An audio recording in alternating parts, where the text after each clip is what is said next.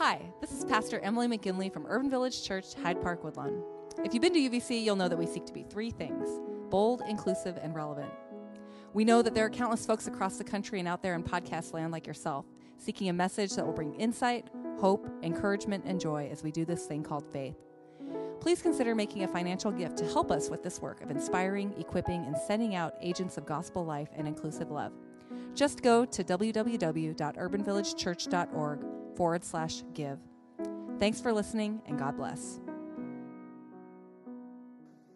Our first passage comes from Matthew chapter 4, verse 1 through 2.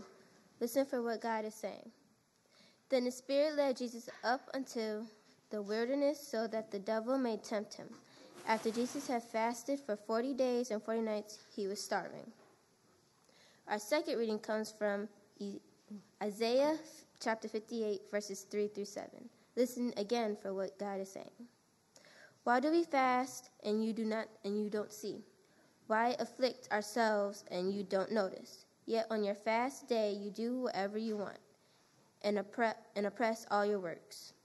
Your quarrel and your brawl are then your fast. You hit each other violently with your fist. You shouldn't fast as you are doing today. If you want to make your voice heard on high, is this the kind of fast I choose? A day of self affliction, of bending one's head like a reed, and of lying down, lying, uh, lying down in mourning clothes and ashes. Is that what you call a fast, a day acceptable to the Lord?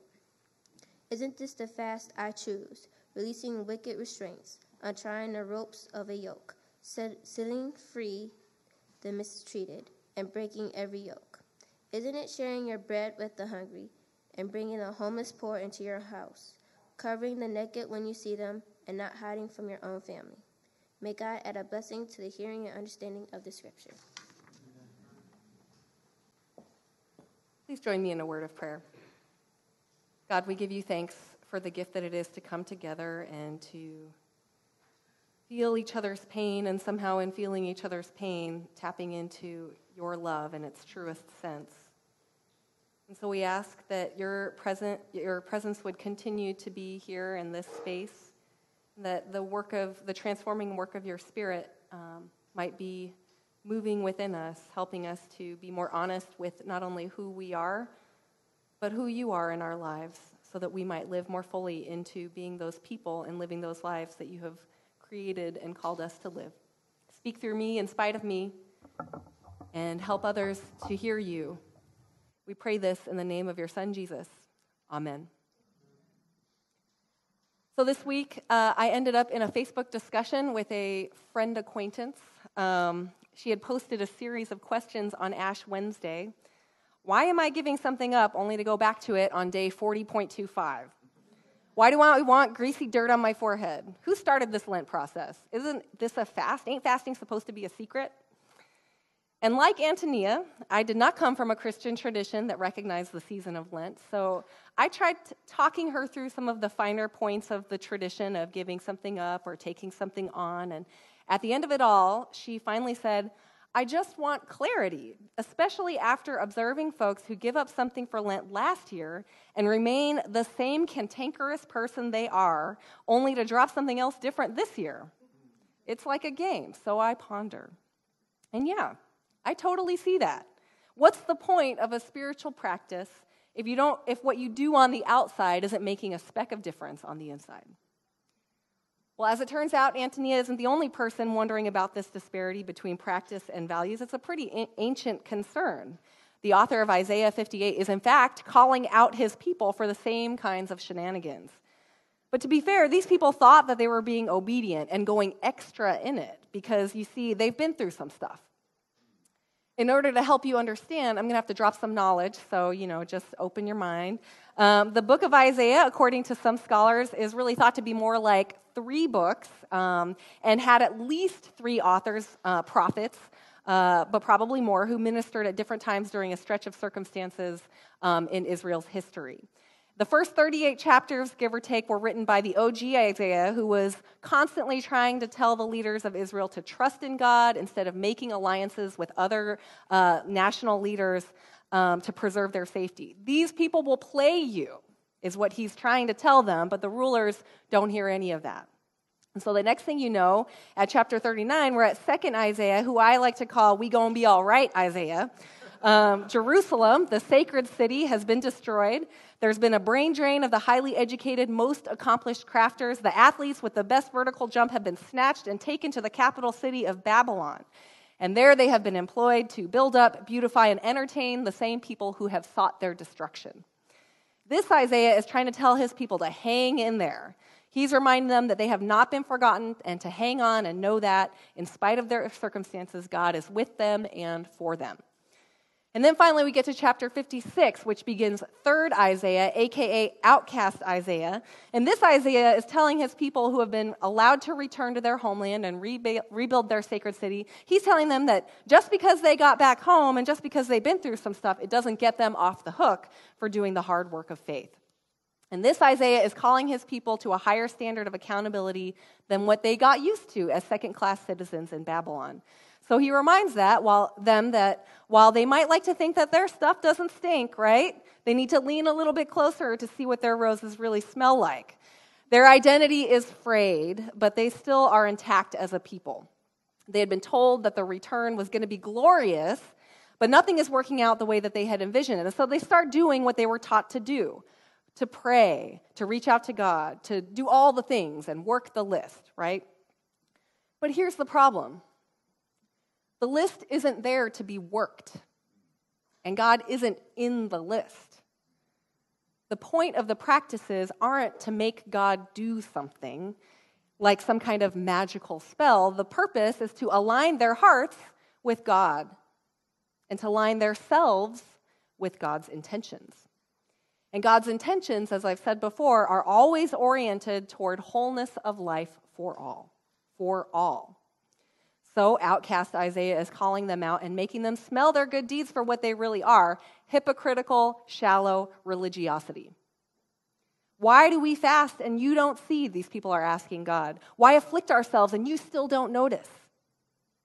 Yet on your fast day, God is saying, or, or Isaiah, outcast Isaiah is calling them out, yet on your fast day, you do whatever you want and oppress all your workers. You quarrel and brawl and then you fast. You hit each other violently with your fists and your words, I would say. You shouldn't fast as you're doing today if you want to make your voice heard by God. Isn't this the fast I, God chooses? Releasing wicked restraints, untying the ropes of a yoke, setting free the mistreated, and breaking every yoke. Isn't it sharing your bread with the hungry and bringing the homeless poor into your house, covering the naked when you see them, and not hiding from your family? In other words, the point of all your good religious work isn't just for you, it's for folk to get themselves lined up internally for external purposes. This got lost in communication somewhere along the general li- ge- generational lines of transmitting faith as they made their way through trauma. Personally, I don't blame these people for it, right? I mean, you lose some stuff when you go through some stuff. But outcast Isaiah is calling them to attention and saying, Get right with yourself and with God. The fast I want you to choose is to leave your old way of being in relationships with people, people who have less than you, of trying to dominate each other and build your society on an economy fueled by oppression. That was Babylon's ways. That's not who we are. I want you to do better, to be better, and to live better. So, yeah, Lent is not about giving up chocolate or beer or whatever for 40 days, at least not at face value, so don't feel bad if that's what you're doing necessarily. But it's not your Christian New Year's resolution time, okay? Lent is a spring cleaning for your soul. It's a time for a spiritual tune up, an internal alignment for external purposes. And right along with that, it's an opportunity to train your spiritual self for when things get really tough. Today is the first day in our new, new sermon series, Where the Wild Things Are. And as we move through these 40 days leading to Easter, we're setting aside time to not only realign our internal selves for God's external purposes, but also to follow the model set by Jesus. And that's why we have this extra reading from Matthew 4. We're going to kind of move through that reading very slowly alongside a paired scripture pa- passage where after his baptism, we see Jesus willingly go into a wilderness and enter a time of extended fasting and to be tempted. We take, we'll take time to reflect more deeply about how entering wilderness spaces teach us about God's love, strengthening our spirits for even more challenging times and reminding us that we are called to something greater than ourselves. For Jesus, these 40 days were a time of spiritual reinforcement, spiritual strength training, preparation so that he could bear the weight of God's purposeful, powerful, peaceable calling on his life. His stomach was empty, but because of his fast, his heart and his spirit were full. In some ways, the wilderness today doesn't mean the same thing as it did back in the day. There was no REI where you could get your supplies, no Google satellite maps or GPS alert system to carry you through. There was no Gore Tex or Purell or even SPF. It was really dangerous and unpredictable, and most of humanity's history has been about controlling, beating back, or taming wilderness. So, choosing to actually go in without anyone else and without food or supplies, it wasn't just a bad idea, it was a terrible idea. The minute that organized society could no longer be, be seen in his rearview mirror, Jesus was astonishingly vulnerable. And he did it on purpose. It would seem foolish unless you understand what he was trying to do, because when you step into circumstances and situations that are unpredictable and uncomfortable, you find yourself stretched in ways that you couldn't anticipate, and you will almost always leave stronger and more equipped for spiritual challenges than when you got started. So, most of you know that um, a couple of years ago, I had this uh, bright, energetic, and fiercely food passionate uh, baby girl. And as I expected, the transition to motherhood was a boot camp of mind, body, and soul. And I was ready as anyone was or is, which means I wasn't very ready at all. but I expected this to some extent. Um, what I didn't expect was that about three months after she was born, um, Rich shared with me that he was struggling with a deep depression. And if you were here in worship several months ago, you would have heard him um, share testimony about that. And when he shared this with me, um, the bottom of my heart fell out.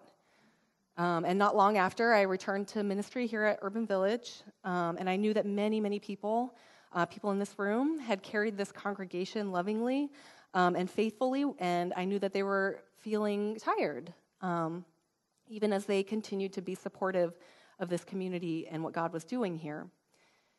And so I found myself pouring out pouring out for this child that God had gifted me, pouring out for this community that I loved and that needed their pastor back.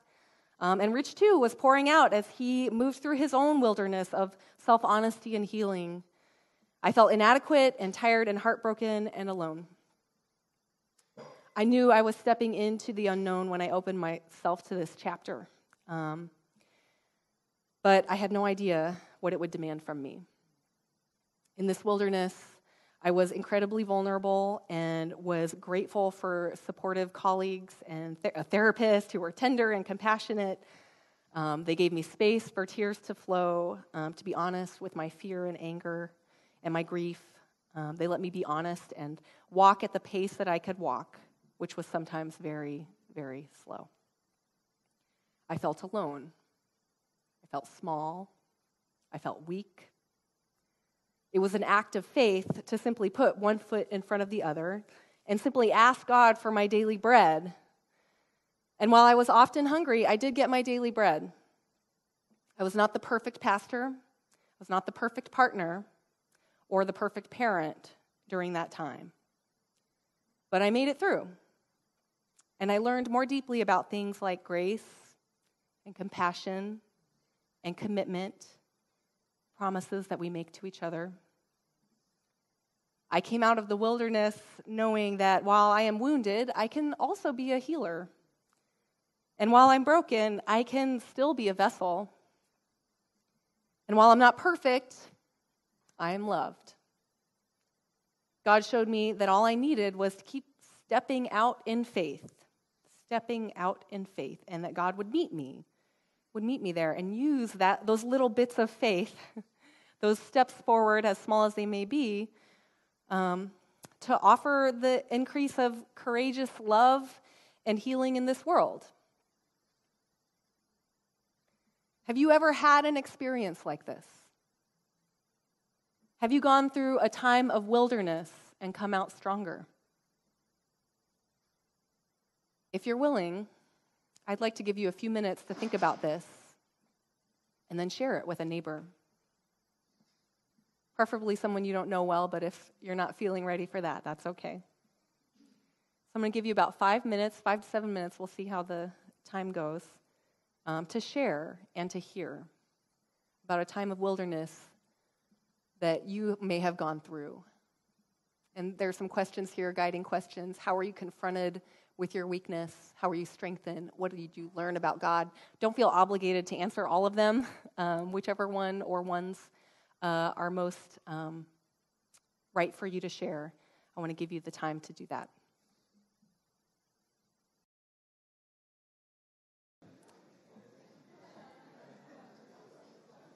As you're ready, uh, begin to wrap up your conversations.